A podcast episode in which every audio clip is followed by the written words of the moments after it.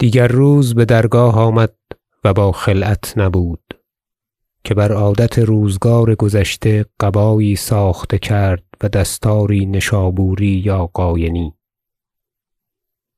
که این مهتر را رضی الله عنه با این جامه ها دیدندی بروزگار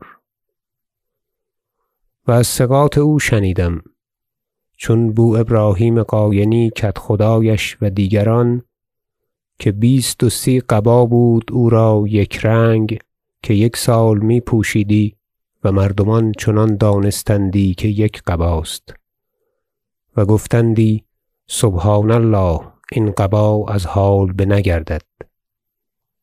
اینت منکر و بجد مردی. و مردیها و جدهای او را اندازه نبود.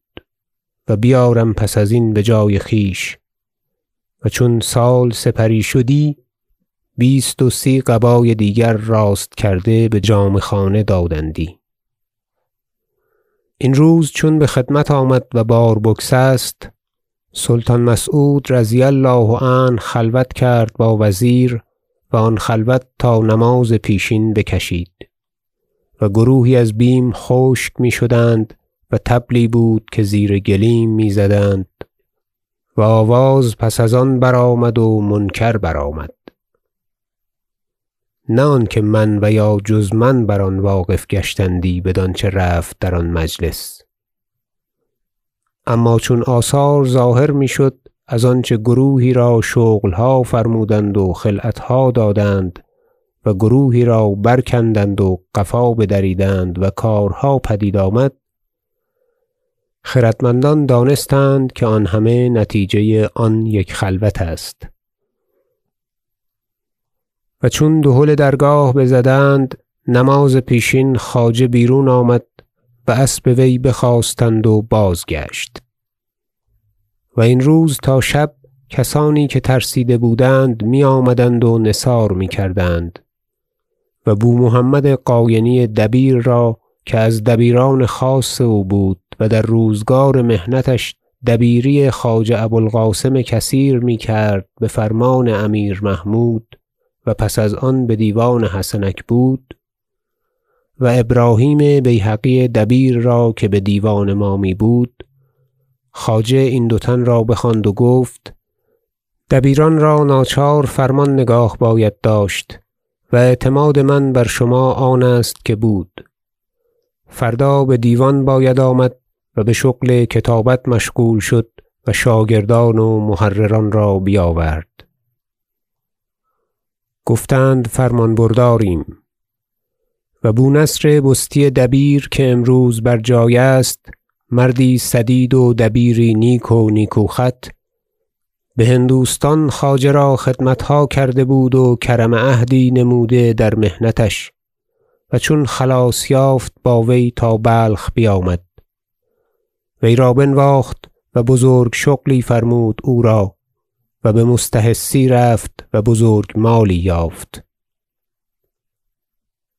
و بو محمد و ابراهیم گذشته شده اند ایزدشان بیامرزاد و بو نصر بر جای است و بغزنی بمانده بخدمت آن خاندان.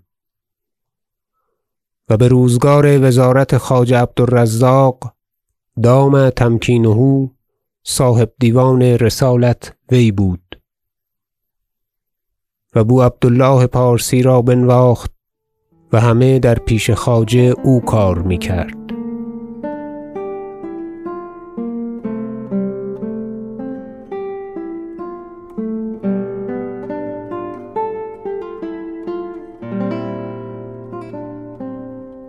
و این بو عبد الله بروزگار وزارت خواجه صاحب برید بلخ بود و کاری با حشمت داشت و بسیار بلا دید در محنتش و امیرک بیهقی در عزل وی از غزنین بتسجیل برفت چنانکه بیاوردم و مالی بزرگ از وی بستدند. و دیگر روز سه شنبه خواجه بدرگاه آمد و امیر را بدید و پس بدیوان آمد. مصلای نماز افگنده بودند نزدیک صدر وی از دیبای پیروزه و دو رکعت نماز بکرد و پس بیرون از صدر بنشست. دوات خواست. بنهادند و دسته کاغذ و درج سبک چنانکه وزیران را برند و نهند. و برداشت و آنجا نبشت که بسم الله الرحمن الرحیم الحمد لله رب العالمین و الصلاة علی رسوله المصطفی محمد و آله اجمعین. و حسبی الله و نعم الوکیل. اللهم اعنی لما تحب و ترضی برحمتک یا ارحم الراحمین. لیطلق علی الفقراء و المساکین شکرا لله رب العالمین. من الورق عشرة آلاف درهم و من الخبز عشرة آلاف و من اللحم خمسة آلاف و من الکرباس عشرة آلاف ذراع.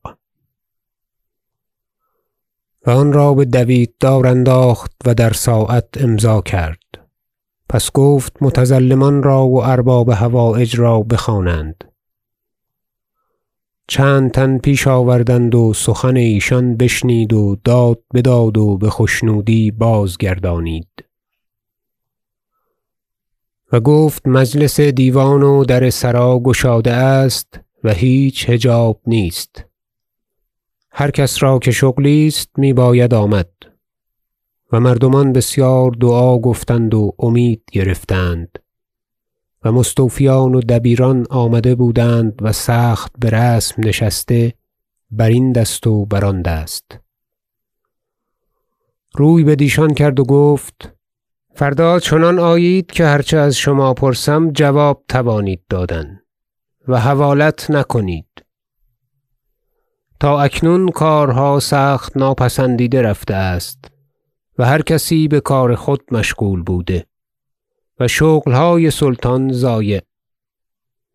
و احمد حسن شمایان را نیک شناسد. بر آن جمله که تا اکنون بوده است فرانستاند باید تا پوست دیگر پوشید و هر کسی شغل خویش کند. هیچ کس دم نزد و همگان بترسیدند و خشک فروماندند خواجه برخاست و به خانه رفت و آن روز تا شب نیز نثار می آوردند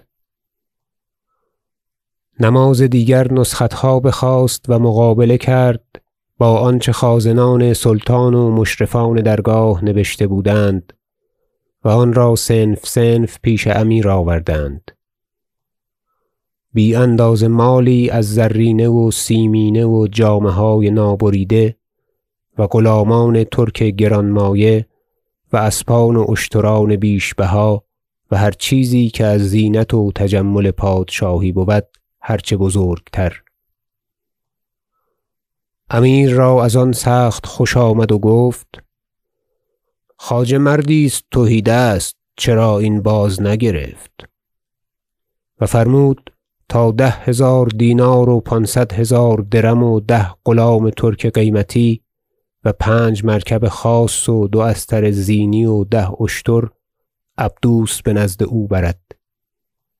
و چون عبدوس با آن کرامت بنزدیک خواجه رسید برخاست و زمین بوسه داد و بسیار دعا گفت و عبدوس بازگشت.